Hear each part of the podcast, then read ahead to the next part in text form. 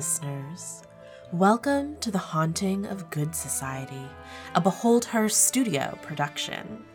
While we're between Behold Her podcast episodes, we're following the tragic tale of the Cluett sisters, siblings estranged over a dark past and reunited over the wedding of their childhood friend and the mysterious Count Simon. But something is amiss. Will the sisters, former child detectives, put aside their differences to take on one last case?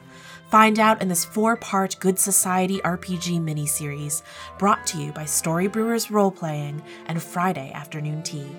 Let's meet our cast. My name is TK Johnson, and I'm the chaperone who guides the Cluett sisters through a dark romantic journey. Find me on Twitter at TK Joins the Fray or as part of the disastrously unfunny Indoor Recess crew. My name is Lisa Penrose, and I play Henrietta Cluett, the eldest sister with a dark secret inside. Find me on Twitter, Twitch, and Instagram at Lisa Penrose. My name is Eugenio Vargas, aka DM Jazzy Hands, and I play Harriet Cluett, the middle sister and member of the clergy. Find me on Twitter and Twitch at DM Jazzy Hands. My name is Friday Elliott, and I play Edwina Cluett, the youngest of the Cluett sisters, with a scandalous reputation and dark and twisted aims. Find me on Twitter and Instagram at Friday Tea, and on Twitch at Friday Afternoon Tea. Brace yourself. It begins.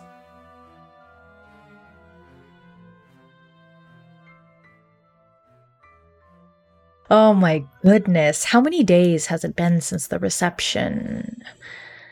It's only been a night, but it feels longer. When you wake up, your body's ache, and the room is chilly in this old house.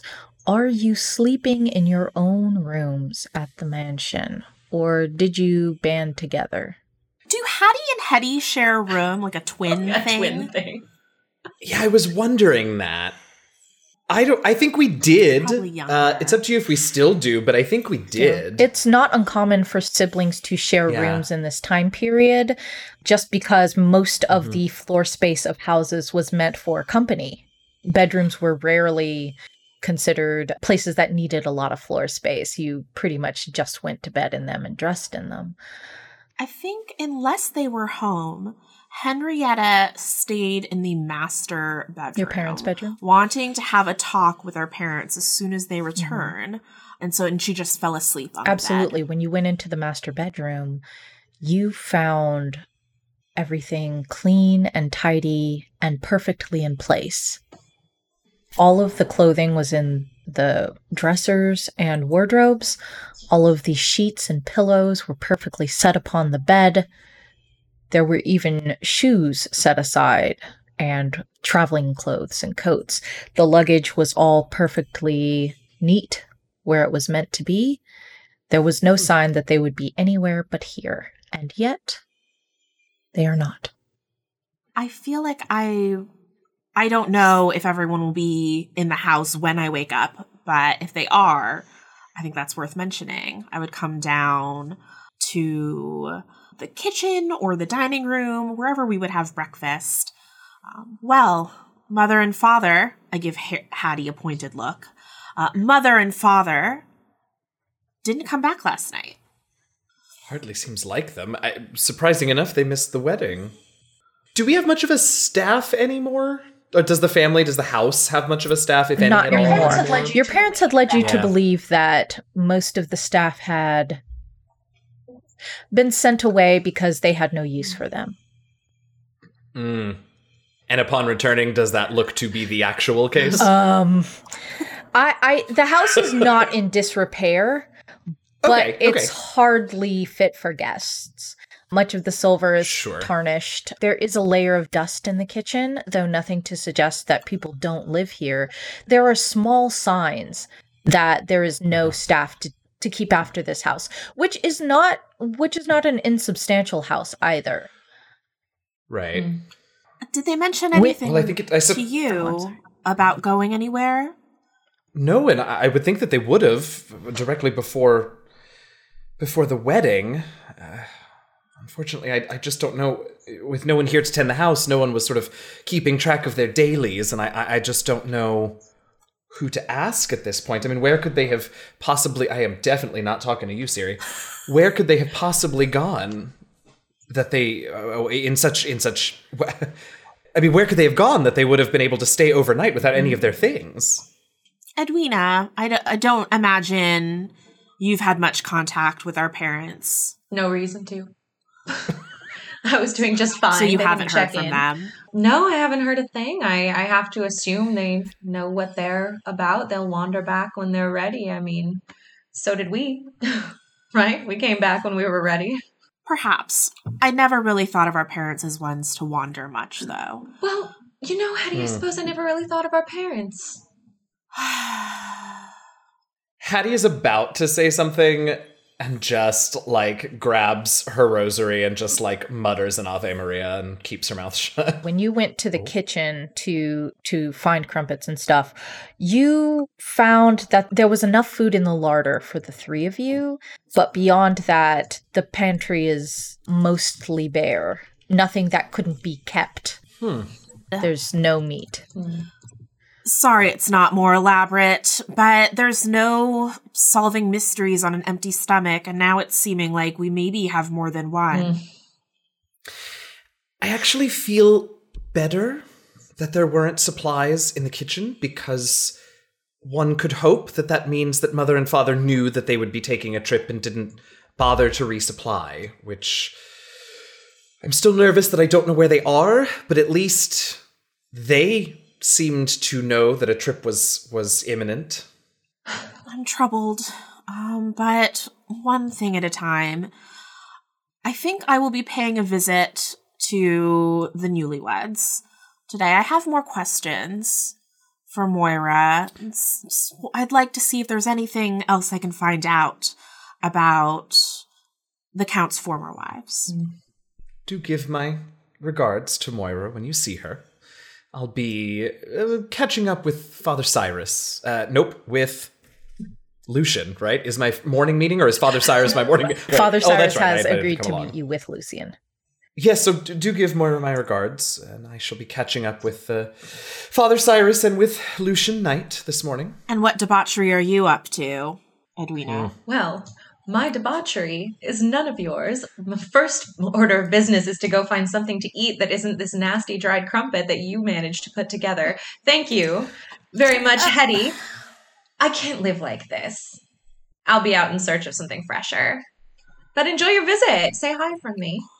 Where you you seem to have more expensive tastes than last we were together. Where did you acquire those?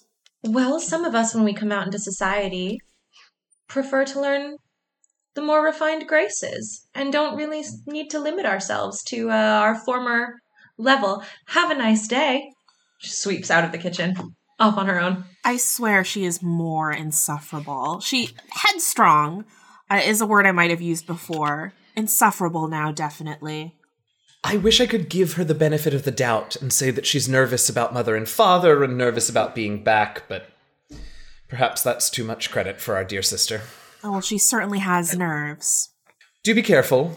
Give Moira my regards, and uh, shall we sup together after we're done with our day, just to catch up and compare notes as we used to? Yes, uh, I I would like your input on whatever I learn, of course.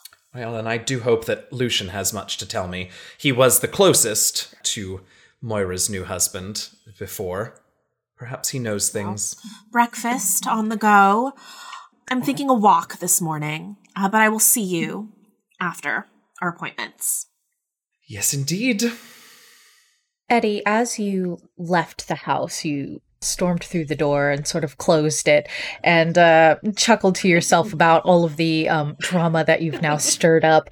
You did see a very, a very nervous man sort of pacing in front of the drawing room window. He has a not quite wilted yet small bouquet of flowers in his hands that he has been Oh, clutching too no. tightly. The stems have uh, begun to crack a little, and um, he appears to be looking at himself in the mirror, changing something about his hair, setting this, the hat to one side or another, moving a cravat from side to side. And he catches you noticing him, straightens with a start, and uh, sort of stiffly walks past you to rap upon the door. Lord Levi Lockhart has come calling Hetty. This poor young fool.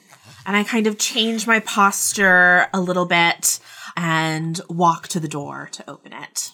Lieutenant, so lovely of you to pay a visit this morning. Uh, with a, a sweeping bow that maybe makes his uh, cravat kind of fall a little bit askew in his jacket. His a single flower falls off of one of its stalks. The rest are intact. Oh, I love this broken Disney prince.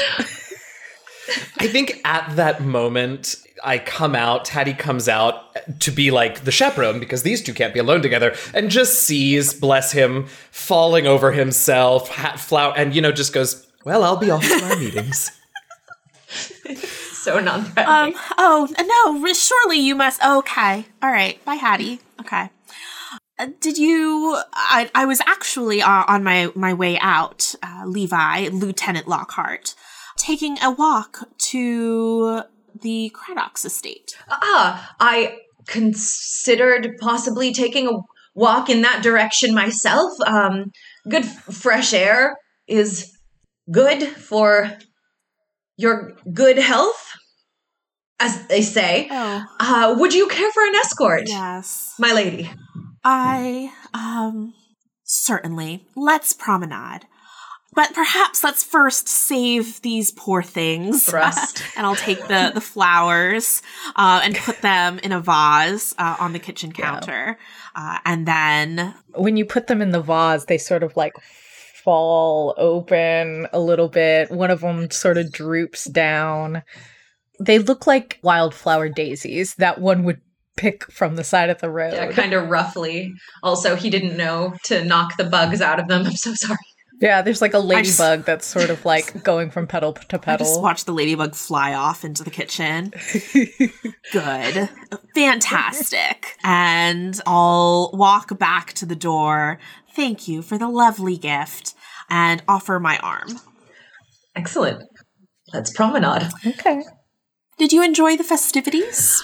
I enjoyed the festivities. Yes, I I enjoyed uh, meeting your lovely sister. Uh, I enjoyed seeing your lovely other sister from a distance. She has a strong personality. That one, Yes. Determined in in all things. indeed. So it would seem very, very strong, strong personality. Uh, the my favorite, most wonderful part of this festivities yesterday was getting to see you. If that's not too Oh. forward, I I'm so pleased to meet you and to see you. Oh, well, oh, how, what a gentle, lovely soul you are. And I, the same, of course. So lovely. How far away do the Craddocks live? Oh, Henrietta, we could walk for days to the Craddocks, and it would not be enough time in your company. The Craddocks do not live days away. Gosh. Um, a do you live in roughly the same neighborhood, having grown up in in roughly the same parts, but you you had not visited the Craddocks before, so you are perhaps a little surprised to find yourself on a street not too far from your own, but one that you have not been on since before you left town. Oh. The wind stops. It stills and it gets silent. For a moment, you can't even hear birds as you stand in front of a house that you once spent a harrowing night in. This estate looks different with the blossoming trees and the fresh paint and the glass in these sort of rosy stain. It looks different with the stone facade that has been added, and it looks different with a little bit of smoke coming from the kitchen. But you would know this house anywhere the house that killed your childhood and chased you away from town. Count Simon lives here. I didn't recognize the the address, but do you know much about Count Simon? Not overly. Uh, we have, share a few acquaintances in common. We've met here and there at a at a small neighborhood party. He seems a, a lovely man. He seems to keep lovely company.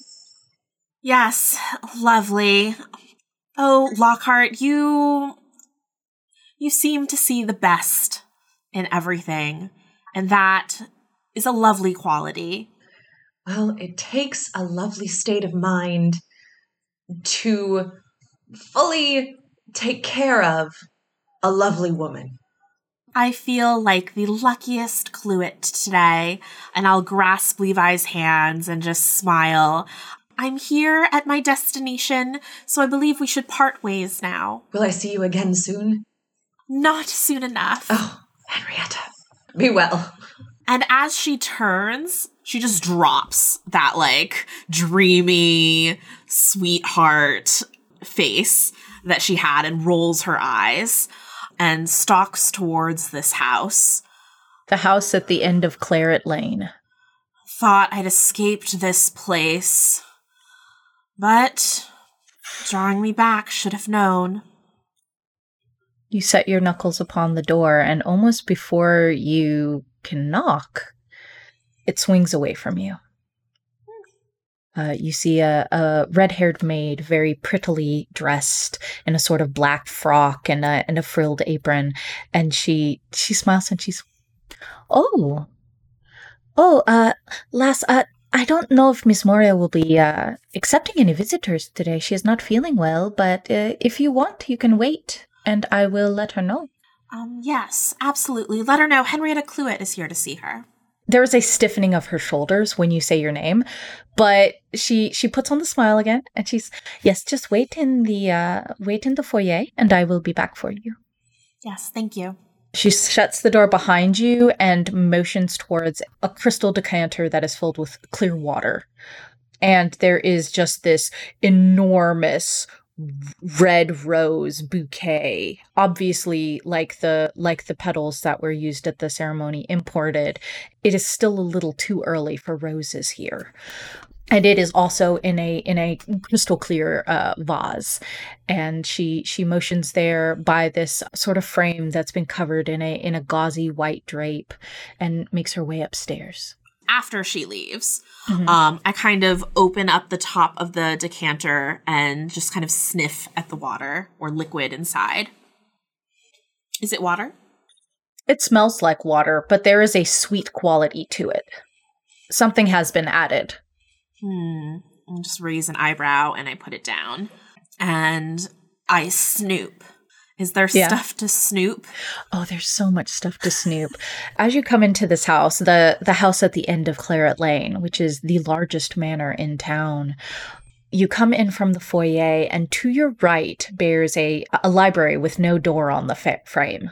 Many books against the wall in these recessed bookcases, all of it dark hardwood. On the other side is a sort of a parlor, and all of the furniture is for is very much for lounging. There's almost no upright furniture. It's just chaise lounges and um, settees, pretty much as far as the eye can see. Uh, you know, four or five in there, mostly to to host larger parties. Further down is the door, the swinging door to the kitchen, and of course the dining room would be further after that. You do know there is a ballroom here, but it is further towards the back. That was the most horrendous room last time you were here. I wonder what it looks like now. As you walk around, it's almost it's uncanny how different it looks, and yet every step is the same. A few flowers here, some dressing there. It's a whole new world here. The floorboard creaks under your step, just like you knew it would. Which room would you like to go into? I would like to go into the library uh, and just read the spines of the books, see if there is a theme. Hmm. Yeah, as you go into the books, you do notice that there is a theme Greek tragedies this bookcase is full to bursting with these sort of like classic Greek and Roman tragedies. And when you open them, they are in the original languages. Oh. As far as would be considered the original languages that they had access to when these were printed. Nothing's in Aramaic. So when you look up, you see you see tomes on Gilgamesh, on the the ancient like you see tomes on like say Ishtar, you see Homerian classics, you see Socrates, you see Plato, all manner of Greek, Latin, classical, and then you start getting into the more fictional and it's all tragedies. Hmm. I am going to drift over to an area if there is a desk or a reading chair with a table next to it and see There- yeah. if there is a tome that is open as if it's being read. This library has been made into a sort of cigar lounge as well, so there are multiple chairs to sit in. There's a desk, but with no chair behind it. There are some papers on the desk, but they are all blank. If you had to guess because of the fastidious nature of this library, anything of, of value to be read has already been put away. I, being an experienced, albeit child detective in the past, um, I would like to listen first to hear if the maid is returning, and then crouch down to see if there are any seams uh, that reveal a secret compartment. Can I spend a resolve token? May I offer you a resolve token for there to be a secret compartment? Yeah, absolutely. I gonna would do say spending that resolve token, I would say there is something that many people underestimate about child detectives, and that is a different perspective. And once you get below eye level, it's very easy to see the seam in the runner for the the invisible drawer along the side all it takes is grabbing one of the one of the sort of quilled pens from the top and sort of notching it into the runner to force that extra Hmm. drawer out, which is a thing, by the way. You can do that with uh, if you can find the runner for a secret drawer, unless it's specifically locked with a key, you can usually notch it out with a pen or a coin. Ah. Every time. I'd like to open it and see what's inside. Yeah, you you allow it to come open and use the quill to sort of draw it out just a little bit without touching, and you see a couple of sealed envelopes. Do they have names or anything else written on the outside of them? Not on the outside, but you could probably open them. Sealed though. Hmm. They are they are sealed with a wax seal. I'm gonna do it anyway. Is there a letter opener? I'm gonna say yeah, it's a desk. Yeah, I'm gonna take uh, pick up the letter opener, but with sort of the cloth of my skirt and open tr- open carefully open up the letter. Mm, yeah, you open up the letter and you you pull it just like ever so gently notch out the first flap of it and it is a it's a deed. It's a signed deed to a home. And specifically this address. The wax seal is the same on each of the letters, and there are about twelve in here. You would you would suspect they are all from the same solicitor. oh, I'll open a second, but I'm not gonna sit there. I don't probably don't have time to open all twelve. Yeah, another had another address in Honeyfield. Uh, the ones that you have opened are both owned by are both owned now by Simon Craddock. Right. I'll hold a few more just up to the light, uh, just enough to detect that it's similar uh, paperwork.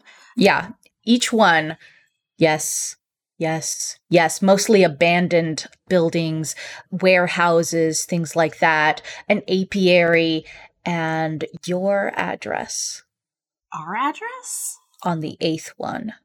I feel like at this point, I probably hear the maid starting to approach. You begin to hear the click clack of heels against uh, the hardwood stairs. So I'm going to c- carefully shuffle the letters, putting the ones I'd opened kind of underneath, because then he won't notice, right? And I'll close the compartment.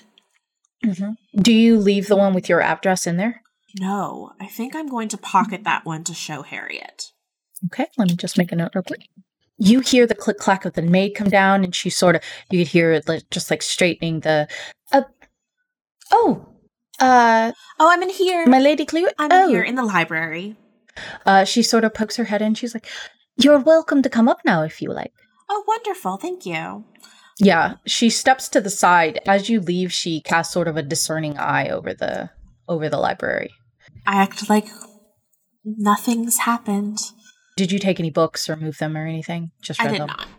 Okay, just read the titles. Mhm. Okay, yeah. She indicates up the stairs and follows you a couple steps behind, and then indicates the uh the ladies' bedroom. As is proper, they don't share a room just yet. You hear a sort of weak voice. Oh, Hattie, come on in. And I'll push the door open um, and quietly, not fully close it, but almost sh- fully shut the door behind me. When you go in, you see Moira laying in bed, and her hair is splayed out on the pillow like a halo. It's just like it's bright and strawberry red, and puddles out there underneath her head. And she sort of like weakly inclines towards you and sort of motions with a couple of her fingers for you to come closer to her. Moira, I heard f- from the maid that you're unwell. And I'm going Uh, to rush to her side. It's just a summer cold. Simon gets so. He overreacts and he worries about me, but it'll be all right. It's nothing we haven't had before. Were you feeling well? I feel yesterday I left you and you were in good spirits, and during the ceremony you looked so pale. Beautiful, but very, very. Yes, I must have. I must have caught something while getting ready, and that's fine. You know, I've always had a weak constitution. Do I remember her having a weak constitution? Nothing that was unusual for a for a ten year old girl. You. You always seemed hardy enough when we were young. Oh, well, you know, as you get older, you're not as strong as you used to be. How are you feeling as the mistress of the house for a day? She smiles at you and she's, I'm ecstatic. It's, I feel like it's all I've ever wanted. Could you, could you pour me a drink? Is there like a decanter of water? Kind yeah, of like there's another downstairs? decanter. hmm I'm going to put my body in such a way that I can kind of sniff at this decanter of water as well without revealing that that's what I'm doing. It's also sweet. The water here has such uh, an interesting fragrance. Oh, it's uh it's rose water. Uh Simon is such a romantic. He believes that rose water will um it's just romantic. Never mind. I shouldn't gossip about these things. Oh no, please do. If you can't gossip with your friends, your childhood friends, who can you gossip Well- with? It's more of a wife's business. And there's like sort of a conspiratory giggle. Ah, okay. Well, I'm I'm sorry that you're off. You're you're feeling sick. Just days after the wedding, it, I can't it can't help but make me think of Carolyn. Dear Carolyn, sick all the time. Hmm. She d- she gives a little sigh and and like kind of shifts in bed as though this conversation is uncomfortable, but she does she's too polite to say so. Do you remember whether was it colds the way you feel now, or what that she struggled with? Oh, she she was more feverish. Uh, Simon is looking to I'm sorry. Uh, my husband is looking to um move us to somewhere a little warmer for my constitution. He fears that it was the cold that got to Lena and and Carolyn. Well, there's certainly no cold today. It's sweltering out there. but I feel so. And she sort of like cuddles up a little under her comforter. You can see that beneath her duvet, she's got at least two or three rows of just regular wool blankets. You feel cold. And even still, she's got some some sweat sheening on her forehead. you feel cold? I do. I can't stand it. I am gonna come sit right next to her and put my hand on her forehead. Um, and what else? What else do you feel? You set your hand against her forehead and it is slick with sweat, but you put your knuckles against the skin and it's cold. It's as cold as the water in the decanter. And she she sort of like sets her hand against your wrist and you can see the tips of her fingers are darkening. Not by much. That doesn't seem normal. Remember your politeness, Yeah. Hetty. Don't say anything. Scandal. I see. Did anything else happen after I left you at, at, at the chapel? No, I um you know, it's so silly. My head must have been swing swimming. I I don't drink very much. So I might have closed my eyes for a couple of moments more, but when I woke, Simon was well, he was outside the door. He knew better than to come in and see me before the wedding, but it was maybe a moment. Maybe a moment. And what? uh, maybe a moment that I. It's so embarrassing to say that I may have fallen asleep on my wedding day, but Oh, that's it. Must have it's happened. a very overwhelming day. I imagine. I wouldn't know. It is. I can't wait for you to get married. I'll. I promise I'll dance at your wedding. Ah, yes, with Lieutenant Lockhart. Do you have any other advice for a soon to be wed young lady? Well, Levi's very sweet, but he is rising in the ranks fast. I. I know he'll be I know he'll be a great officer, but I fear for him should he ever see actual combat. I think I know what you mean. Yes. He's a very gentle boy. But he thinks so much of you. He does. And Henrietta seems like actively uncomfortable now that we're talking about Levi. She's not, yeah, she's not looking at your face and she adds, You should have seen how excited he was when your parents spoke to him. He's followed your adventures for years. Ah, yes, very sweet. So sweet. Um, uh, I, I'm so worried uh, about you though, and I hope I'm not being too direct, but I just, I wonder if there's, do you remember anything else of Carolyn and Lena was her name? Um, I, I just worry about this sickness that you're dealing with, and if there's anything that maybe Oh, don't be worried. I'm sure it's not contagious. Oh, I, I only worry for you. Oh, well, I'm sure it's not catching. I I'll be all right, but do you mind uh Shelley drew the drew the curtains earlier. Do you mind closing them for me? Is the light bothering you? Got a headache. I I'm sorry. Could you move the water a little closer? Of course. And I'll kind of shift the water. Um, in fact, I'll just hand her the water. Yeah, she holds it up against her lips and then suddenly just pours it straight down. It begins to stream on either side of her face and it soaks the front of her gown and she like gasps as she finishes drinking. She's just much better. Much better. Thank you. I think I'll I think I'll sleep now. Thank you for coming to visit me, Hetty. Of course. I'll draw the curtains closed. Thank you. Um, I hope you feel better soon. She has already begun to doze off. I'm going to peek out the door. Is the maid like waiting there or anything? No, she's not waiting directly by the door. Okay. Then I'm going to see myself out, and as I leave, I would like to take the decanter of water. Okay. Um yeah, as you walk down the stairs, you can kind of hear the click clack of her coming out of the kitchen. It's like, "Oh, uh um, Miss Cluett, I'll I'll see you out. Don't worry." Oh no, don't worry. I have another appointment I need to go to. I'll just hurry out. Don't don't mind me. And I feel like Hetty is probably skilled in like slipping things to like hidden spots. Yeah. Now, the decanter of water is a big Oh, boy. you know what? I have the flask. yes. We're gonna say I just have always flask. have the That's why I wanted to just yeah, bring I'm that up just- real quick. I'm just gonna pour that into. I'm just gonna dump the the rest Yeah. of the gin in my flask into the flowers, um, and then I'm gonna pour the to fill the flask with uh, Yeah. as much of the water that I can sample. yeah, just sort of like set the the flask into there, let some water go in, and then pull it back out, screw it back on. yeah, and hurry out the door. Bye. See ya. Deuces. Yeah, absolutely. Do you go back home? Yes, I'm going to go back home uh, to wait for Hattie to return. Yeah. In the meantime, I would like to pop over to Hattie, who, where are you meeting with Lucian and Father Cyrus?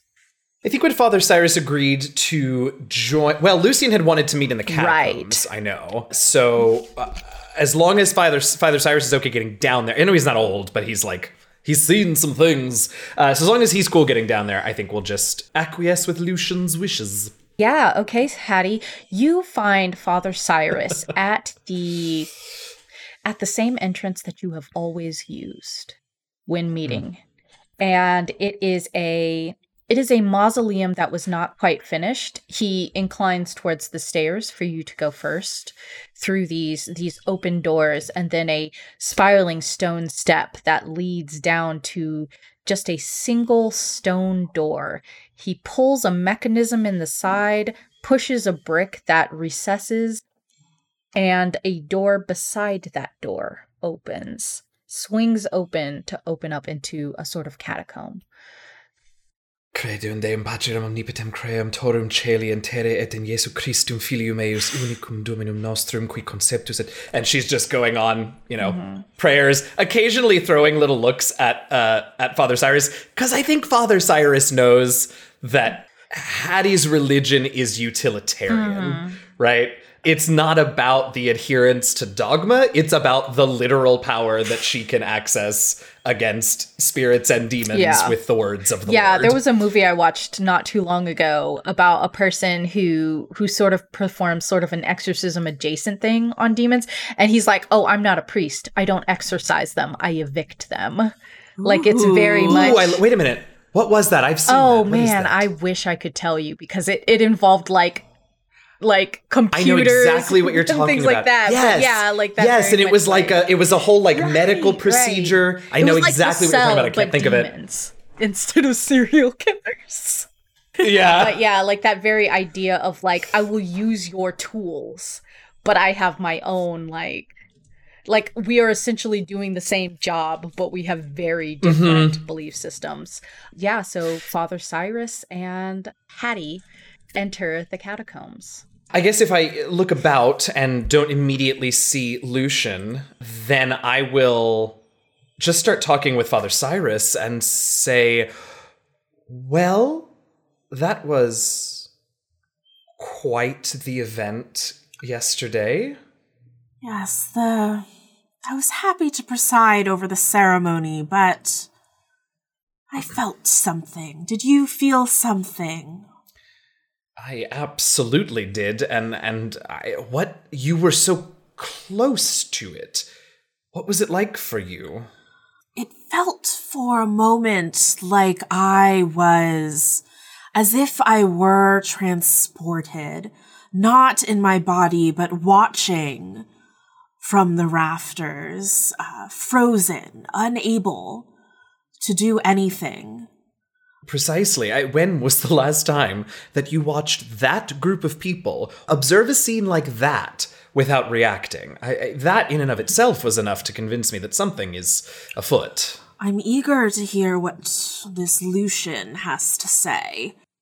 If he can shine some light on what darkness this Count Simon hides. Lucian has has ever been a hmm, unique individual. And so it, it may be nothing more than his uh, particular eccentricities, but his correspondence with me has been troubling. How so? It may be nothing but coincidence and the wild imagination of a heartbroken man, but he refers to things. He mentions things, uses words and phrases that a man such as he should not know, that only those who, well, shall we say, travel in the circles that you and I travel in Hmm, should know these things. perhaps he also deals in, in shadows. I. There are all types, but he doesn't seem to quite have the constitution for it. And uh, as she says that, she looks apologetically at Father Cyrus and just uh, reaches into her Bible for the flask and takes just a little bit, uh, offers it to Father Cyrus. No, thank you. As quickly as possible, puts the fact that puts the Bible away.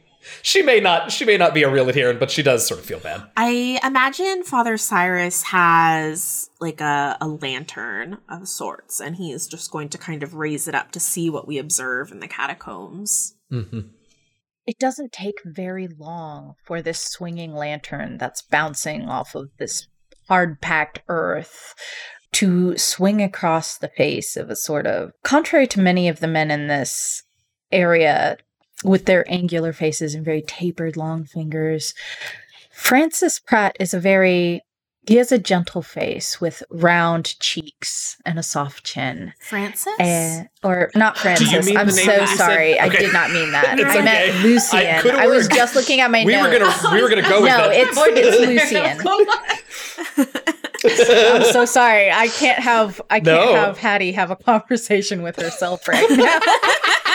they work so hard in this game to make sure that no one ever has to do that, and yet um, yeah. So it's Lucian. Lucian has a very soft face, very round cheeks, soft chin. The clothing that he wears are a sort of not quite landed gentry, like it's a working gentry almost sort of clothing. Fashionable cuts, but inexpensive um, material. And he already has his top hat off, sort of gently rotating it by the brim in his hands. He's begun to crush the indentations of his fingers into the hat brim. And he he waits there this gentle-faced plump man. And when he sees the the two of you his eyes sort of light up and then get very somber mm. again as though he is realizing now that this is all very real Lucian I, gave us a bit of a start. Didn't realize you'd already made it down here. Are you well? No, I'm not. I'm, I'm not very well at all. I, uh, you weren't follow. I don't. I, I just, I just came down through the servants' entrance. So the service entrance, the s- service entrance. I don't like being down here, but it's better than being up there. Up where, Lucian? Up, uh, up, up, up in the op- up in the open, up in the, the open in the grass and, and the graves. and what is wrong with being out in the open, Lucian? Um, Grabs her rosary a little bit. what if what what you said you would help me so so let's do it let's let's start the the helping part Of course, more than happy to. Both Father Cyrus and I here to to bring the Lord's aid. But first, you must tell us what what is the matter. i um I and he drops his hat in the dirt and then immediately bends down and brushes it off and sort of like wipes sweaty hands on his jacket and then ties and unties the cravat, puts the hat on the head, sort of washes the face. And you can see that there is like this sort of ye- yellow sheen and and sweat that is like coating his face and he's I Speak directly, son. Out with it. don't know. I don't know. Why don't you tell us what you do know? i i do know that it didn't make any sense. I thought I was jealous at first, which makes sense because if you'd ever with Simon, then you would it wouldn't make sense. Moira, you know? I mean, Moira. No no offense. She's she's pretty, but Lucian has uh very exacting standards and um it doesn't make a lot of sense, I guess. Uh, but then, you know, after Carolyn passed, and and, and at first I I had some questions after Lena, but you know, t- Lena was always a little sickly. It just didn't make any sense, and I think he killed her. I think he killed them both. It's good, Lucian, that you came to us. What makes you believe this? It's a very serious accusation. Um, Because he almost killed me. And that seems to me to be the mat- a matter for uh, the constable or a magistrate, not for two members of the clergy, at least not yet. Why did you come to us, Lucian? What did Count Simon do to you? Lucian looks at you and he sort of like loosens his cravat again and he like strokes his neck. And then he sets both hands on top of his hat and like slowly lowers it to the ground, takes the cravat, begins to untie it. He turns his back to both of you and begins to fold articles of clothing as he begins to disrobe. And before he completely takes off his shirt, he digs his fingers beneath his hairline and begins to pull dry slabs of hair and scalp away from his head. And then opens his shirt and begins to slide it off of his body. And you can see deep scores and scars racked across his back and shoulder. When he turns back to you, you can see what appears to be this jagged bite wound across one of his pecs. I don't think they can do anything about this. Lucian, how long ago did this happen? Um, I, um, I, That's okay. It's okay, Lucian. Why don't why don't you wait here for just a moment? Father Cyrus and I will see what we can are you leaving? No, no. We'll just go to the other side of the catacombs to prepare what we can. There are others down here. Like this. I haven't left in weeks, I think, but it's hard because I can't see the sun. Hattie reaches for the the Bible juice again and pulls it out and sort of looks over to Father to Father Cyrus and shrugs and says, "I suppose if you can bless water." Father Cyrus will take the flask.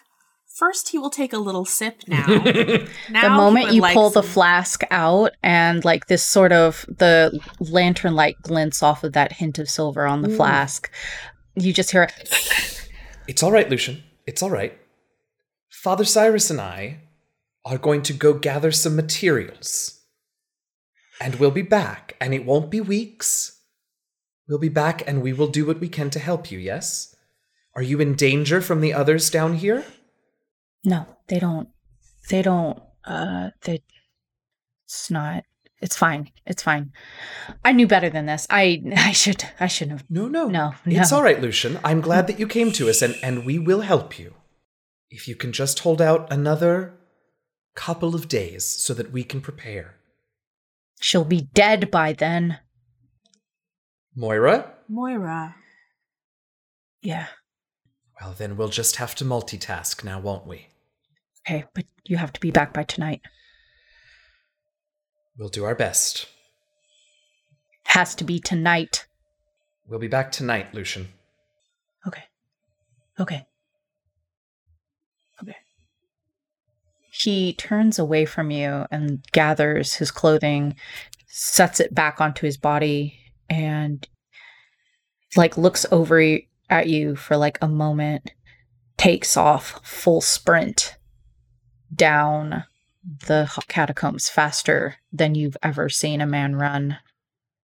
Well, Fuck. Sorry, Father. Harriet. No. I'm so sorry, Father. Fuck. Yes. We should I- go, I think. Uh, I take another sip from the flask And before handing it back to you. So do I after I get it back. I. Let's. yes. Okay.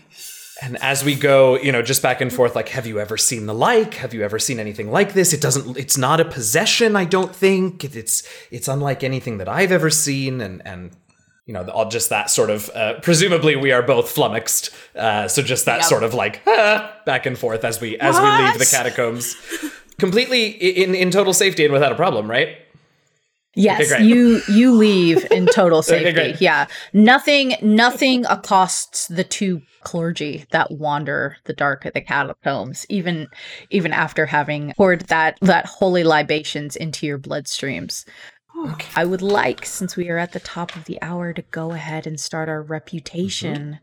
Unless because I don't think that we will have time to do Eddie in this chapter. And I really want to dedicate a lot to Eddie for the next chapter. So Okay. yeah. okay. Yeah. Yeah. Um, We ready to do Gracious. we ready to do reputation? We doing okay? Yeah. I'm just reeling from whatever that was. so, in these reputations, I guess that would be myself and Harriet. On the family background PDF from the player materials on the Storybrewers role playing website, do you feel you did anything that is listed under gain or a positive tag or a negative tag?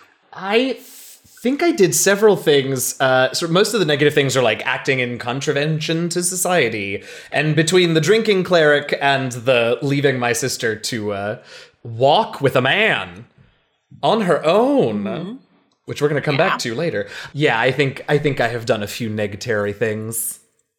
Okay. The problem though is what tag do you think? I would pick hypocritical because she's a woman of the cloth, but I already have that one. I already have hypocritical. Yeah. Um, so uh, we can sort of pull other ideas, so it doesn't have to be from this list, yeah. yeah, correct. You can make up uh, so I well. think I think maybe something like I'm trying to come up with a good wor- single word for it, but something like pragmatic, but like negative, right? Like I'll do whatever I think needs to be done, regardless of whether or not ultimately society is okay with it. Mm, hmm. What about iconoclast? Oh yeah, I like that actually. That sums it up really well. Yeah. I love that. Thanks, TK. Thanks, Mythic Odyssey. Yeah, fans. well. it's like I was actually ju- we're just I'm just starting a campaign in Theros, and I was like, where have I heard that word before recently? I think I may have earned a positive tag for being nice to Levi Lockhart at quote considerable hardship in. He's so Yes. sweet, but But Henrietta or or whoever might not be a fan Your anyway. Lisa loves Levi. Backseat Levi. driver. Yeah, yeah, my backseat driver. So I feel like I should get a positive tag, like charming or something. Putting up with it. I think that you can get a positive cha- tag both for charming Levi, which you've clearly done because Levi very much represents Yeah. society's views of you, but also the maid and and Moira as well. Just for like because the entire interaction relied on society's perception of you and those characters' perceptions of you. So I think charming is acceptable. Fantastic. I have gained charming then. Aw. Right. Maybe after Edwina's, like as part of upkeep, we can do like a mini reputation phase for Edwina. Oh yeah, that's a great. idea. Yeah, absolutely. Okay. Then, unless anyone else has any tags they think they've earned, next is the rumor and scandal phase. We'll also do a, a mini rumor and scandal for Edwina. Okay. Um, So- that one, too. Let's see. If it was spread, so we were involved in the crimes we investigated, including some serial murders, is no longer spread. Our house, Cluett Manor, is haunted to heck by the victims of the children's investigations, is now fading. Count Simon murdered his former brides, is no longer spread. Count Simon is a supernatural being, is fading. I'm probably feel gonna like- spread that. Yeah, I feel like um Count Simon Count Simon having murdered his brides was is still out there since um Lucian I'm so sorry, Lucian like brought it up. just said that. Mm. Is that does that count or Well, it's no longer spread, so maybe the oh, town at large isn't Oh, okay. fully talking about it all the time, but we could totally, someone could choose to spread it this time. the Ashton family has fallen out of favor with the church, is fading, and Hetty dyes her hair, is also fading. just like just her like her hair. hair? Hilarious. oh. okay, so I think I went first last time, so do we want to start on the other side? Friday, do you want to start? Oh golly. So you can either make You can either spread one of the rumors that's here, or you can make a new. One. Yeah. rumor. Um. Okay. I'm gonna go ahead and spread the rumor that Count Simon is a supernatural being, right? That pulls it back from fading to spread again. yeah, hmm Cool. yeah. Okay, so now that is spreading. Eugenio. I think I would like to create a new rumor Huh? that Hetty and uh, Lieutenant Lockhart are surprisingly close, considering their nuptials have not occurred yet. You only just met yesterday. Oh my Oh gosh. goodness. Can't believe. I Oh. am going to spread the rumor that Count Simon murdered his former brides. Okay. And then I'm going to create a rumor. Want to create a rumor about where Eddie is getting her money. Um, Eddie sells dime bags behind the she sun. Edwina has might. a patron of She might ill be. repute. Eugenio. I think it's going to be really interesting as we start investigating what's going on for that very first rumor to be spread. So the we were involved in the crimes we investigated. I think that's going to be Okay. really interesting to be around while we try and figure this out. and Friday. Um. Let's see. I'm going to. Can I spread a rumor that we just added just to give it a little more oomph? Excellent. Then I'm going to go ahead and enhance the rumor that Hetty and Lockhart are scandalously close. no! This is definitely not sibling bullying, just so that I can get that out there. It's definitely not. Yeah. Oh my goodness gracious. I forget, TK, do you get to participate in this phase? I, I don't think so, but um, I don't have any rumors to add. Okay. So I really like it when y'all are doing the rumors too, because it kind of gives me a couple improvising things to work off of. So Awesome. All right. So, just as a summary, I'll, I'll read what rumors have been spread. So, these are our more, most prominent rumors that the sisters were involved in the crimes they investigated, that Count Simon has murdered his former brides and is a supernatural being, and Hetty and Lockhart are scandalously close. Scandalously. That moves us to the epistolary phase. If folks have some Letters. letters to write. I think I can start. I think Patty's gonna send a letter to our aunt, the abbess at the the um, convent. Was it the convent or the something of the Weeping Rose? the- was it convent? Yeah, it's the convent of the Weeping, Weeping Yes. Rose. So I wanna I wanna send a letter to our our aunt who is the mother abbess at the convent of the Weeping Rose. And her name is Mary something. What is her last name? Mary Hortense, Mother Mary Hortense. Hortense. Oh, yeah. Yes, thank you. Mary Hortense. What a what a heckin' delight. Yes, absolutely. So, uh, Reverend Mother, you would, I think, be proud. Things at home are much more askew than even I imagined when you and I last spoke. It seems that perhaps my sister is the least of my concerns. I would like to be sure, before you continue reading this correspondence, that you are comfortably seated, for the remaining contents of this letter may be uh, disturbing, if not outside of your experience. I met with a former acquaintance today, a friend in the clergy, uh, one Father Cyrus Lightholder, and we took a meeting with a young man from my hometown and his revelations rivaled that of the good book's revelations. And I will describe the skin and the tears on the, the, the, the ragged bite on the chest and the hair in sort of very matter of fact language. You know, there was a. Yeah. Go ahead. I will say, as you are describing the the tears, you're thinking back to it to describe the wounds and everything. You, the biggest thing that sticks out to you is that you don't remember any blood. Yeah. So there were, you know, six to nine inch lacerations where the sca- the hair and possibly uh, pieces of the scalp were removed. Uh, there was no exsanguination of the wounds at that point. and and continue on. It seems that perhaps our uh, Count Craddock is more than he appears. Have you seen or heard of the like? I must admit that Father Lightholder and I are stymied as to next steps and possible solutions. If you have advice or recommendations or even ideas as to the provenance of this evil, I hope that you will write back as expeditiously as possible. In nomine Patri et Filii et San- Spiritus Sancto, yours, uh, Harriet Cluett. Ha- uh, yeah, Harriet Cluett. Sister Harriet Cluett. Sister with little carrot Yeah, right. underneath. Love it. Love it. Anyone else got uh got letters? I'm going to write uh, just a really simple note to Inspector Ezra. It's going to be unsigned, but I think to him obvious from whom the letter is. Investigating.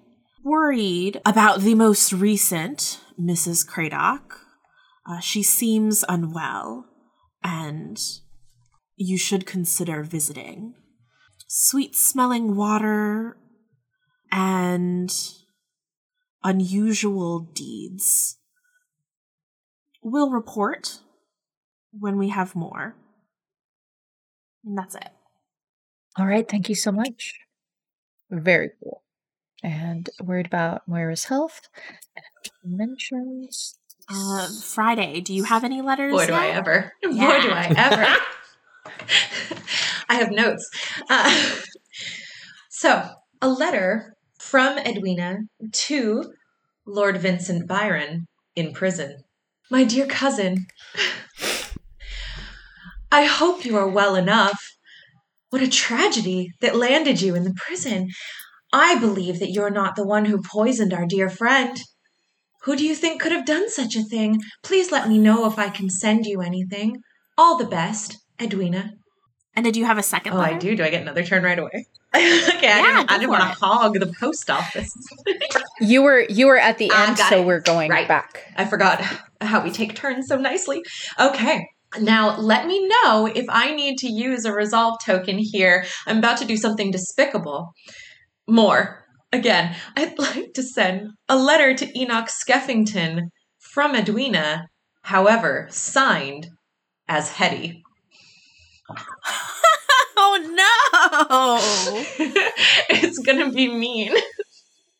So, is that something that I need to use a resolve token for if it's not something directly happening to Hetty, but sort of pretending to be her and talking about her? Okay, so who is the Enoch letter to? Skeffington, of course. Maybe mildly obsessed.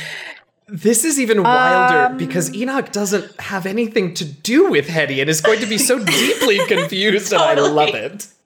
It's incredible. How do you feel about it, Hetty? Do you think I that a don't resolve think. token? Yeah, I, you're I don't think so a either. letter. I think that's fine. To lie and impersonate. Excellent. So I'm going to lie and impersonate uh, a letter to Enoch Skeffington from Hetty.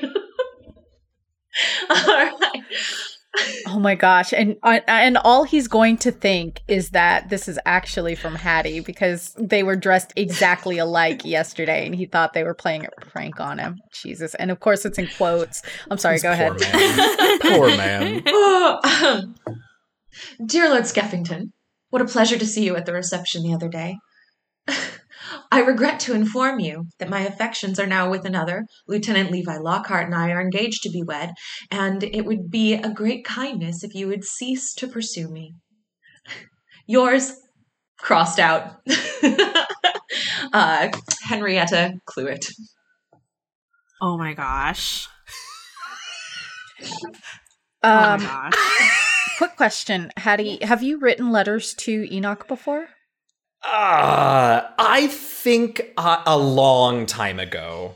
Like maybe when I first left for the convent, but it was probably one, and then as my studies and training began, not not again. so it's like been writing from summer camp. exactly right, exactly. no one cares about Enoch Skeffington. Bless him. I cared for like a us second. about Enoch. It was like a page and a half, probably. I it was, you know. I was like, hey Enoch, could you give this to your older brother? Hey, Enoch, can you quit Yours. sending me roses? It's weird. Okay, but how did you get it on my pillow though? Because that was upsetting. yeah. Yours, but actually your cute older brothers, Harriet. Yeah. Uh, yeah, so it's it's been years since I since I wrote to to Enoch. ew. Oh, Edwina, is your handwriting the same as your last letter? no, I'm a genius detective. Certainly not. Oh, I'm a that's genius right. detective, master of manipulation. Certainly not. No, no, no. I'm I'm uh, I'm emulating. Um, and as an actual sociopath manipulative manipulative master, I am absolutely emulating um, Hetty's handwriting, not Hattie's. So, so Right. So still the wrong sister. Incredible. Incredible. Still the wrong. Incredible. one. That's fine. That's cool. What an incredible moment. Hetty, it's your turn. Did you have another letter?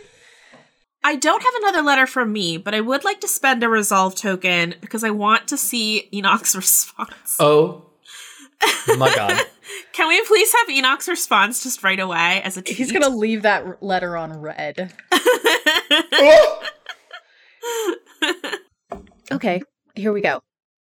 Kind Miss Cluett. Thank you for your gentle regards toward my feelings. I am pleased to see that you have found love in the arms of the lieutenant. And though I suspect that there may have been some miscommunication of my affections, which I assure you are purely those of a brother. I wish you all of the happiness in the world. Please give my love to your sister. And then like an extra like an S like at the like s- added onto that word and just like a with sincerity Lord Skellington. I love this. Poor Who receives that letter, please? Oh, yeah. Because it could legitimately be any of the three of us. I think I think it arrives at the at the Cluett Manor and and is like I think it arrives at the Cluett Manor with a yellow rose, like Friendship a, a rose. friendship yellow. Oh no, that's Oh, that pro- oh, Friend zone no. rose. Wait, didn't he leave a And yellow Hetty- rose for me? So I feel like Hetty gets this and is just like, Oh, does he do yellow for I you? think so. Oh, I thought he was leaving. They the- Then it's a, then it's like an. I thought he I would you a white. oh, maybe it was a rose. right rose. was Yes, maybe white you're correct. Yeah, you're correct. you Okay, white white rose, rose. yeah. So sorry. Yeah, so it's like it's like a friendship yellow rose uh, for Hetty. Hetty's just like, okay, and throws the letter away. She's just like. Like you both had the exact same reaction getting letters from each other, where he like reads it and he's like, "Fucking cool, I guess. I mean, uh, and then he just like tosses it in his fireplace. Is like, I can't have anybody find that in my house. He's like, maybe I'll have maybe I'll have lunch with Levi. No, better not. it's like what the fuck? All right. Wild. Does Like I've never Harriet talked to this person in my or life. Eugenio, do you have any other letters? Um, don't think I do at this point. There's a, is there another? Will we have another? I don't know if I'm going to need another, but I don't think I do at the moment. we moment. probably won't have another one. Yeah, I might do very quick one. Just like if the last uh novel chapter reveals anything, we might do like a quick a quick quote unquote lev- letter when we do monologue tokens. Oh, okay. So we can always do that. Yeah, I'll hang on to it for now then, because I don't. I don't think I have anything else at the moment. yeah. for sure. Excellent. All right. Then I think we're on to the next chapter. This is gonna be All right, let me get in that Enoch Skeffington. I 100% know what I'm doing the next Writes mini letter back phase. K. Just Writes back. Okay. okay. Okay. Oh my god, amazing. It's like it's like I'm I can't be with you anymore. Um, our our our torrent affair, and it's like I can't we can't be together. He's just like okay. Okay. cool. Who are you? Edwina, let's let's move the camera onto you as you enter the the high ceiling broad foyer the broad uh welcoming room of black academy which is a, a large Gothic building made of a, a sort of reformed 1200s church that can no longer foster the masses and has had dormitories added to become a private academy for Mhm. girls. It is a black academy for, for upstanding ladies. You are here to see Madam Sylvia Black. Golly, am I ever? All right. Now, is she waiting for me, or do I need to go and find her office? When you arrive, there is a butler that inclines his head to you, offers to take your your. I'm sure I you have have, a like a traveling traveling cloak. Jacket. Are you kidding? Most, yeah, It's yeah. fabulous. Most most young ladies do. I think he was surprised to see that you're wearing like a full evening Oh yeah, it's cloak. silk. Um, of course. and like operatic gloves. it's, it's just like, may I may I take your your hat, your gloves, your brooch, your bag, and your other cloak. You may have my cloaks. Okay, takes the cloaks, but not the hats or, gloves. bags, and uh, and go. Oh, oh, sorry, or the gloves. Obviously, like he he like goes toward and he's like very like. I imagine that you just like put your arms out like the and you like wait to be Yep, disrobed. exactly. it's like There's there's an implied Sure. you're welcome. it's like darling, like it's very like the rich aunt arriving, like darling. Yeah, and I didn't enter the building. Yeah. I uh I swanned into the building for the record. Of course you did. You Yes. swept in. The doors opened almost before you touched them, and light flooded the entryway, and and a small gust of wind blew like some small flower. My slender 19-year-old feet. It was frame. Very dramatic. yes, it's just like a, the the evening sun like illuminating your hair. Ugh. He takes all of your he takes your your outer clothing to the the coat and cloak closet and lets you know that his his mistress will be with you in in merely a moment. The academy is not as full as it was in your youth. May is not quite into the the summer uh, holidays, so none of the children that typically would have been here are are here now. They they have just let out and gone home, but there are a few small children in these sort of like dark royal blue and uh, and red fringed frocks that that walk around and they they look up at you and and sort of like whisper behind their hands uh, giggle and then run off in their little uh, clasped shoes it's a it's only about 15 minutes before madame black sort of um she doesn't come down from the stairs the way that she used to in your youth with her with her cane at her side and she always Mm. had a cane but she she sort of um she sort of uh, staggers out from her her office at the far back of the In those 15 minutes that she made me wait, even though I asked her to make herself available when I showed up, did I notice anything kind of like unusual? Is there any, are there any um, doors that, you know, look like they've been like, I don't know if there's anything like painted shut or anything that's strange other than, Not not in the entryway so much. Um, but you do notice when you were a child, this place seemed so imposing. I mean, it was it was a Mhm. medieval church. It was like a castle, and now it is just an old building, a little dark, a little dreary, and a little sad, just like the woman who runs it. ew, okay. And she she does approach, and as usual, she's wearing a little too much powder, a little too much rouge. Her hair is a little too tight, and it emphasizes her her fading hairline. And she tries to to stand a little taller whenever she sees you, but age and pettiness have begun to sort of wear down on her. And she she just taps the back of her hands. Certainly took you long enough.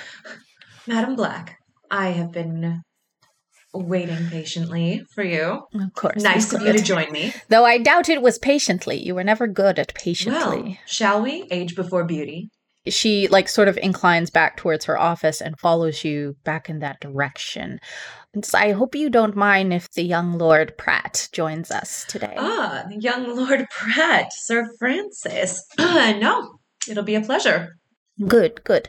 Come down with me. It's just uh it's just past my office here. She she brushes through her office with this this open door like like several other um rooms here the classrooms and such it does not have a door to close on the frame and further in there is a sort of a conservatory filled with these bright and dark green plants that have begun to to sort of peek over the edge of things and crawl their way like ivy like living creatures like the fingers of some manner of primordial nature spirit that have crawled their ways up the walls and along the um the the glass roof.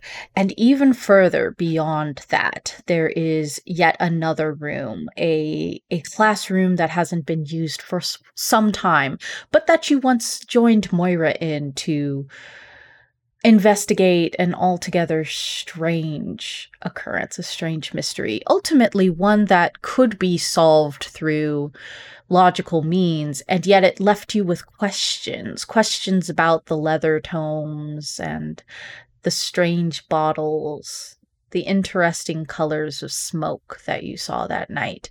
This is where she leads you again. And she has a, a wooden table that has a black velvet cloth laid upon it and only a couple of candles, a small cone of incense. It smells like this blend, this spicy blend that has a little bit of maybe cedar. It has begun to burn down, and the top is gray with ash, but you can still see the sparks and smokes that come off of it bright pinks and oranges. Now that's odd for incense. And you see him leaning against the table, reading over a couple of scrolls on a piece of paper that is too soft for Mm. vellum, too moist for parchment. Do I recognize the any of the scents other than cedar coming from the incense?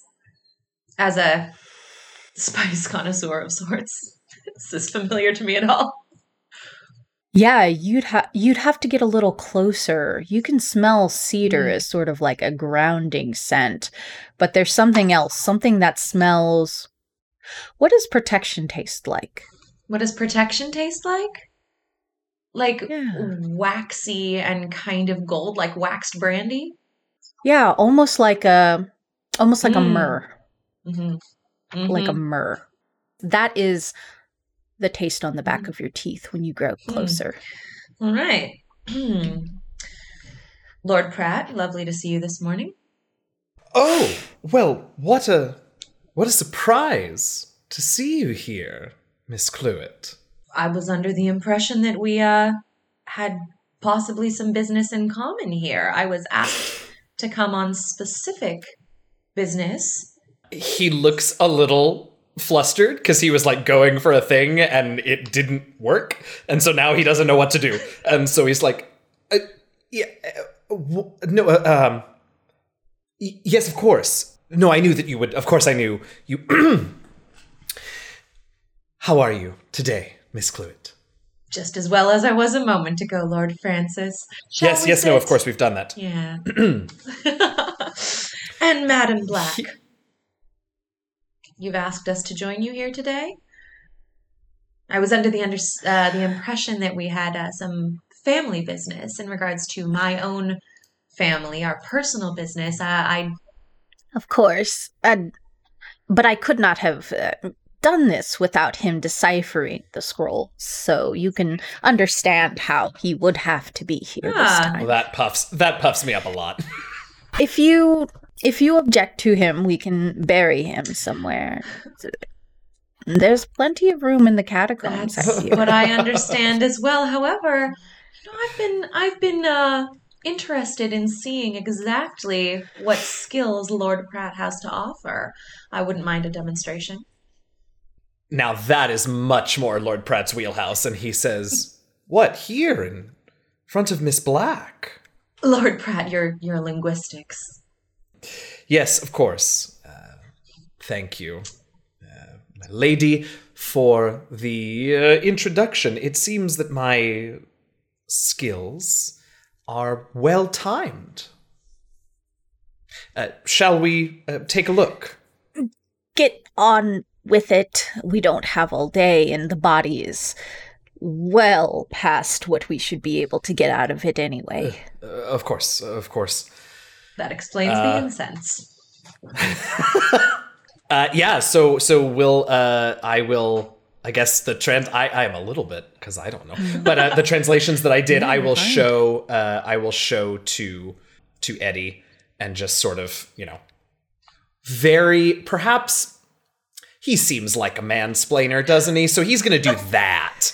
Yeah. Yeah. So he's gonna do that and just like really oversimplify the translate like the translation process for her. And and but just truly thinks that he's gonna impress her. Sure. Yeah, Eddie will. Doesn't make it better, it just makes it also sad. Uh huh. She'll go ahead and let him think he's impressing her. Great. He loves that. yeah, it's incredible. As the two of you are are poring over these scrolls that M- Madame Black has prepared for you, she has also begun her own preparations, having pulled this black velvet cloth aside, carefully folded it to reveal this body beneath. And it has this sort of like cold, white, waxy flesh. No signs of what could have killed him, with the exception of a neck that is twisted far too far to the side. Oh, And what appears to be a leg that was once broken. Ooh. I I think Lord Pratt was able to deceive himself about what this scroll was made out of. But that self deceit doesn't really hold up in the face of a literal dead body next to me. Mm-hmm. And so, Eddie, I think you see out of the corner of his eye, like, see it and immediately turn white as a sheet and just start to like rock a little bit and pauses in his translations. I'd like to go ahead and just take the book away from him. He clearly can't handle this. Roll my eyes. Take the book. I, I think I get the mm, kind of the gist of the the translation. I'm pretty sure I can. Uh, Oh, of course, I would never oh, doubt. Oh, doubt your. um, Miss Black, uh, water, any, oh, anywhere. No, everything here is for the speech. is it time to perhaps put him away? I just uh, must catch a bit of fresh air. You'll excuse me. You'll excuse me, ladies.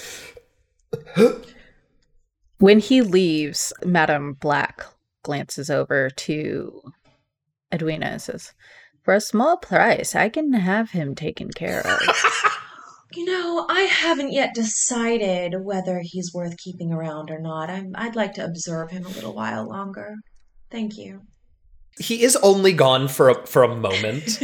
hmm And when he comes back, he has like fixed himself a little bit, but there is just a little bit of breakfast on the corner of his mouth that he did not quite manage to uh to wipe away before re-entering. Poor dear. And he he is sh- shaky, but like his voice, he's found his voice again, and he's like, "Right, couldn't waste a lovely afternoon, but now down to work, shall we, ladies?" Of course. Madame Sylvia Black begins to light the candles one by one by one until it's a row all spanning the edges of this table. She begins the intonation, a thrum, a sort of drone that reaches from the bottom of her stomach up, up, up through her throat and out her mouth and fills the entire room with the energy of it, with the vibration of it, and looks to Eddie to begin the chant for the intonation. It is after a couple of moments of this when the lights are, of the candles are beginning to flicker and fade and suddenly spurn upwards, upwards, upwards in a straight line towards the ceiling that you get the first of breath from the body. Oh, I think Lord Francis just keels over. thump hits the ground like a sack of potatoes. And Sylvia Black leans gently over the mouth. What did you say your name was, son? And a You gasping, Owen. God damn.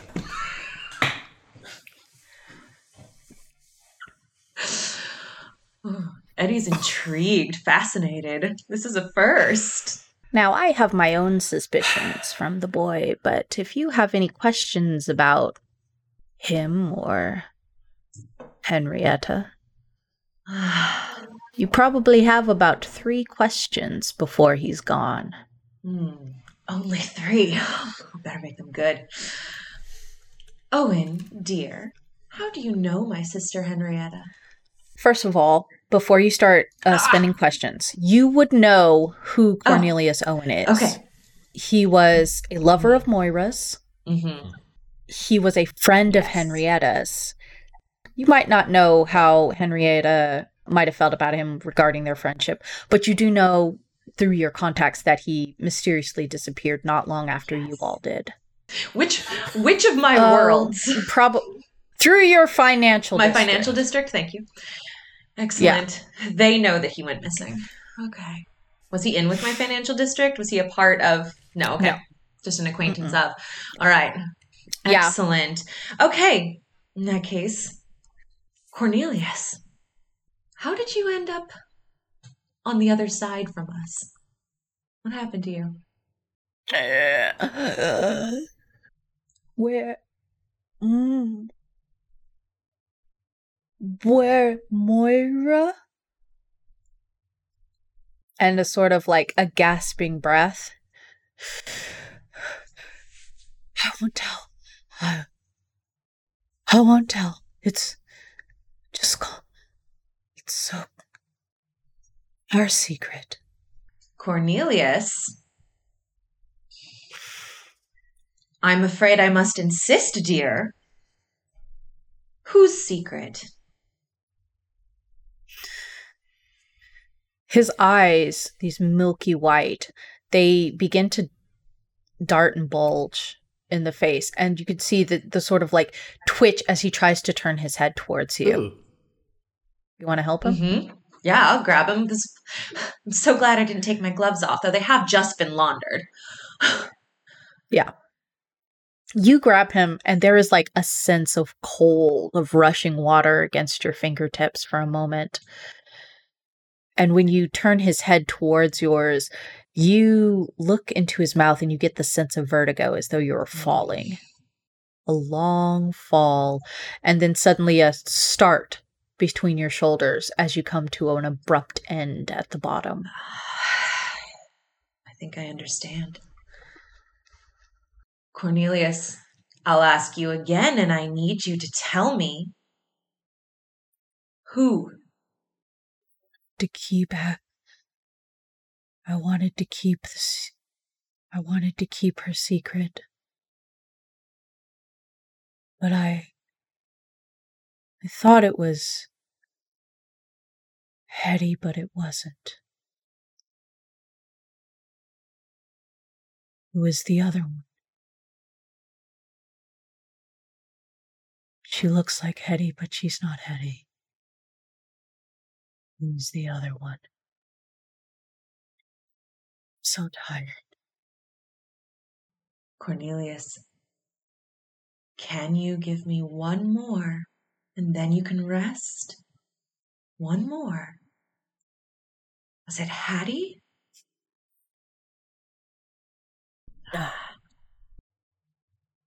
Could you hold, hold my hand? I've got you, Cornelius. You've done very well. You can rest now. I'm sc- I'm sc- I'm scared. It's over, Cornelius. You can rest.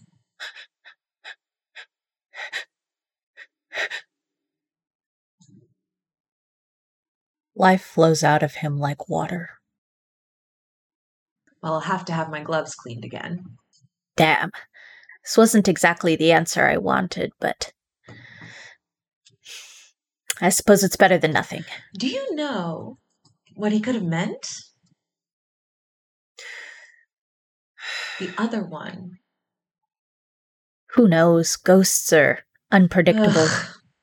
Aren't they just? Well, that was moderately helpful. One track minds. Hmm.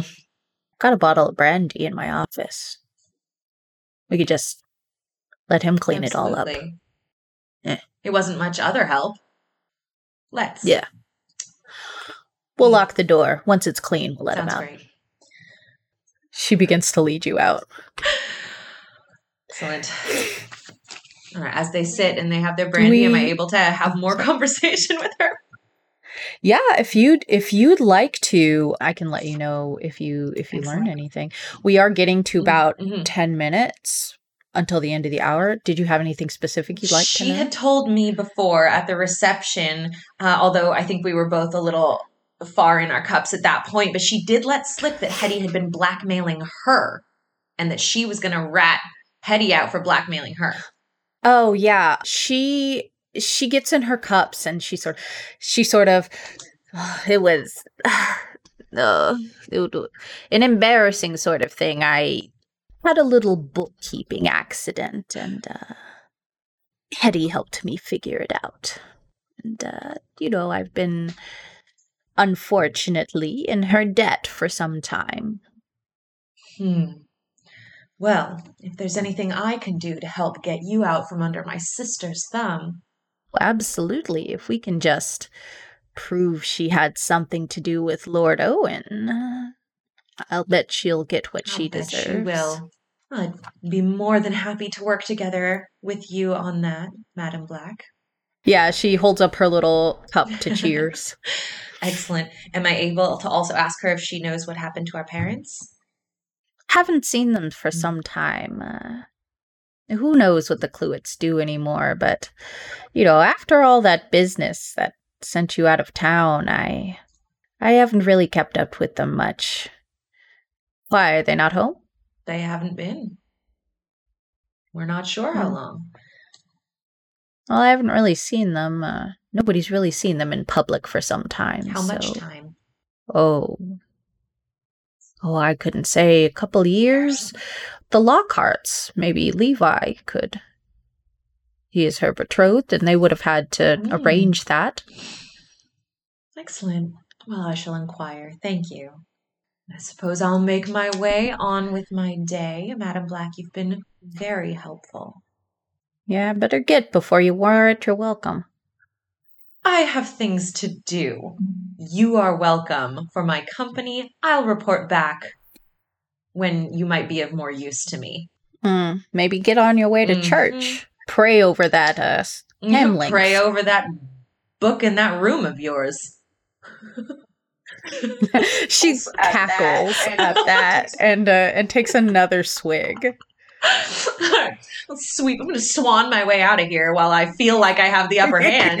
I got the last word. I'm going to swan my way out and allow the you know porter or whatever the valet to, to re-robe me. Be on my way. Can I use my monologue token? I kind of want to Yeah, hear what's going on in Edwina's head after that interesting ceremony. Hmm. well, all right. Edwina's monologue. Mm. A soliloquy by Edwina. An unusual set of facts, an unusual mystery in a mystery. Now, it's very clear that Hetty's up to no good. It's very clear that she's just shy of being exposed. If I can find evidence through that delicious betrothed of hers to destroy her, we might just be able to take care of multiple items of business at once. What an efficient outing. And as for Pratt, well, the linguistics are impressive. They may come of use in our dealings. He may be of use to the spice exchange, but he takes more observation. He's a bit unpredictable, flighty, condescending. Those personalities can be manipulated. He may be of use, we'll see. I would just like to say that, like, 10 minutes after Lady Black and Eddie leave the room, Pratt wakes up to find himself locked in a room with a dead body and just, like, screams a lot.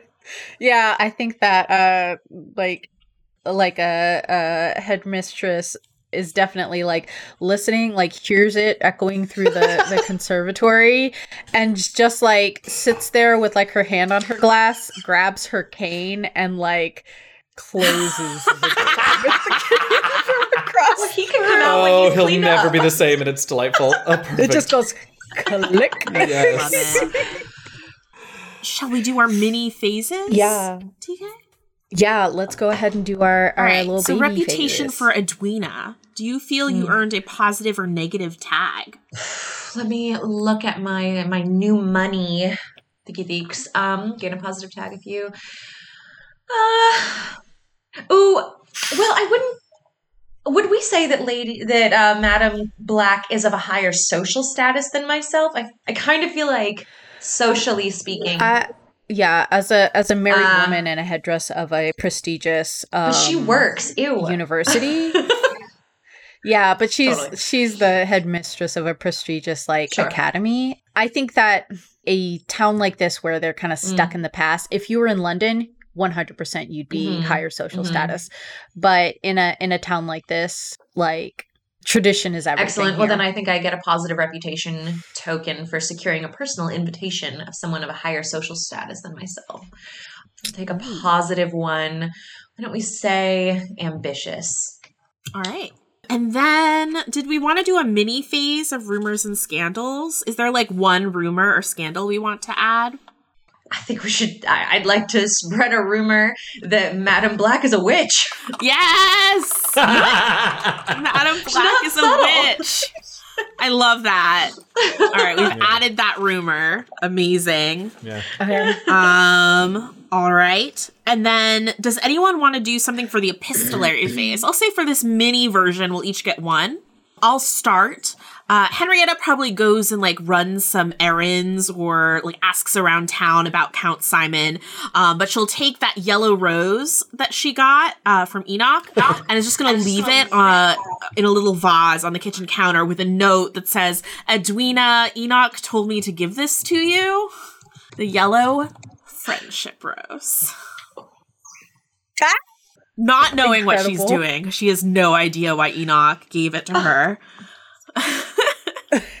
you know, told me to give this to Amazing. I like that. I'm sorry. I just like the idea that like Enoch was like, "Give my love to your sister."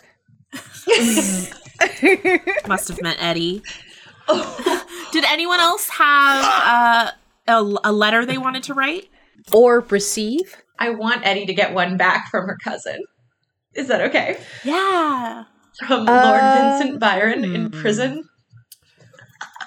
Byron. She has resolve tokens left. I yeah, Yeah. If you have resolve tokens, you Yeah, can haven't totally used a one. Get that. Yeah. So you do get you do get a letter back from Francis Pratt that has been uh it has already been opened and looked through you can see the creases from where it's been like folded out and um you can see multiple sort of fingerprints and ink splotches where other people have poured over it and looked probably the the officers in charge of his cell making sure that nothing is going in or out. The letter is in a form of code regarding your financial straits and it is dearest cousin eddie i had lost hope of speaking to you once again but hope now returns to me anew blossoming in my chest like a lotus flower. And there is a very like specific code that is written in here uh, a lotus flower being a locational direction such as east. And eventually when you get to the end of the letter once you have deciphered the the code words it is a meeting place in honeyfield and once you can get to a map you can dif- you can figure out where to go. And it is also a time midnight 2 days from now All right. Great. I thought he was just being an insufferable poet artiste again. I was like, ugh. oh he is But in code, in a helpful way. and the meter is all off Vincent. it's the worst. Yeah, the meter is very like there so like 9 lines are okay, but the 10th line has like two syllables too many, but not enough to make it like a decent couplet. like, why bother going to university It's just for like- this if he's going to be this terrible? It's like like I know you're in jail, but Right? right? Get it together, buddy. this is why he doesn't get invited to that many salons. Also, because he's in prison. But like, and the last part is our upkeep Yeah, no phase. problem. so if you've spent resolve tokens or monologue tokens, you will get them back. If you hadn't spent your monologue token, here is your last chance to request a monologue from somebody. Or honestly, I'm down with like if someone just wants to monologue and we've got monologue tokens left. Honestly, I I would ask either Hetty or do one from Hattie about the stuff that we've that we figured out, but I feel like the two of us need to like Um, I think we need have to a little meetings like we planned anyway. So I don't know that a I'm gonna I'm gonna spend an ultra monologue Ooh. token just for pure dialogue, nothing else conversation between you two, starting Oh. like right now. Because I do kind of want to resolve that just Oh, real sure, quick. sure, sure, just sure. like a pure, even if it's just like letters or something like that. Because I'm afraid that with a week in between them, we won't be in the same headspace. totally. So just like, so like maybe we a can run over quick just a minutes beginning if that's of a dialogue and we can continue it uh, next week. yeah. Um, I feel like as soon as I get home, I like run to the kitchen or Hattie's room to talk to you. Yeah, and I think uh, Hattie is is you know sorry furiously finishing her letter to uh, to our aunt and sees you come in and says, "It seems we both have things to There say." is something seriously wrong with Moira. Her her flesh is cold as as ice, and there's and I slam down my flask, and there's something in the water there, and I'm like taking the little cap off and like holding it under your nose. Um, when you hold the flask, you slam it off and you see that there's like a crystallization that is formed on the cap. It does not slosh when you hold Oh. it. she's cold as ice and well speaking of and the sunlight hurt her and she's not like she was yesterday there's something different there's something wrong what did you find out We have to get Moira out of that house. Lucian is changed. He is uh, not uh, not a creature of God's earth anymore, and I fear that that is what is happening to Moira. Uh, something terrible is happening in that house with that man, it. and i knew he killed carolyn I believe it wasn't just Carolyn, but his first wife as well. Lucian has reason to believe that what is being done to him and to Moira was done to the previous two as well. Well i think this is more your wheelhouse there's something new supernatural going on we have to stop it I will be sending a letter to Aunt Mary. Uh, Father Father Lightholder is is looking into things, but but Hetty, this is this is far beyond anything I've seen.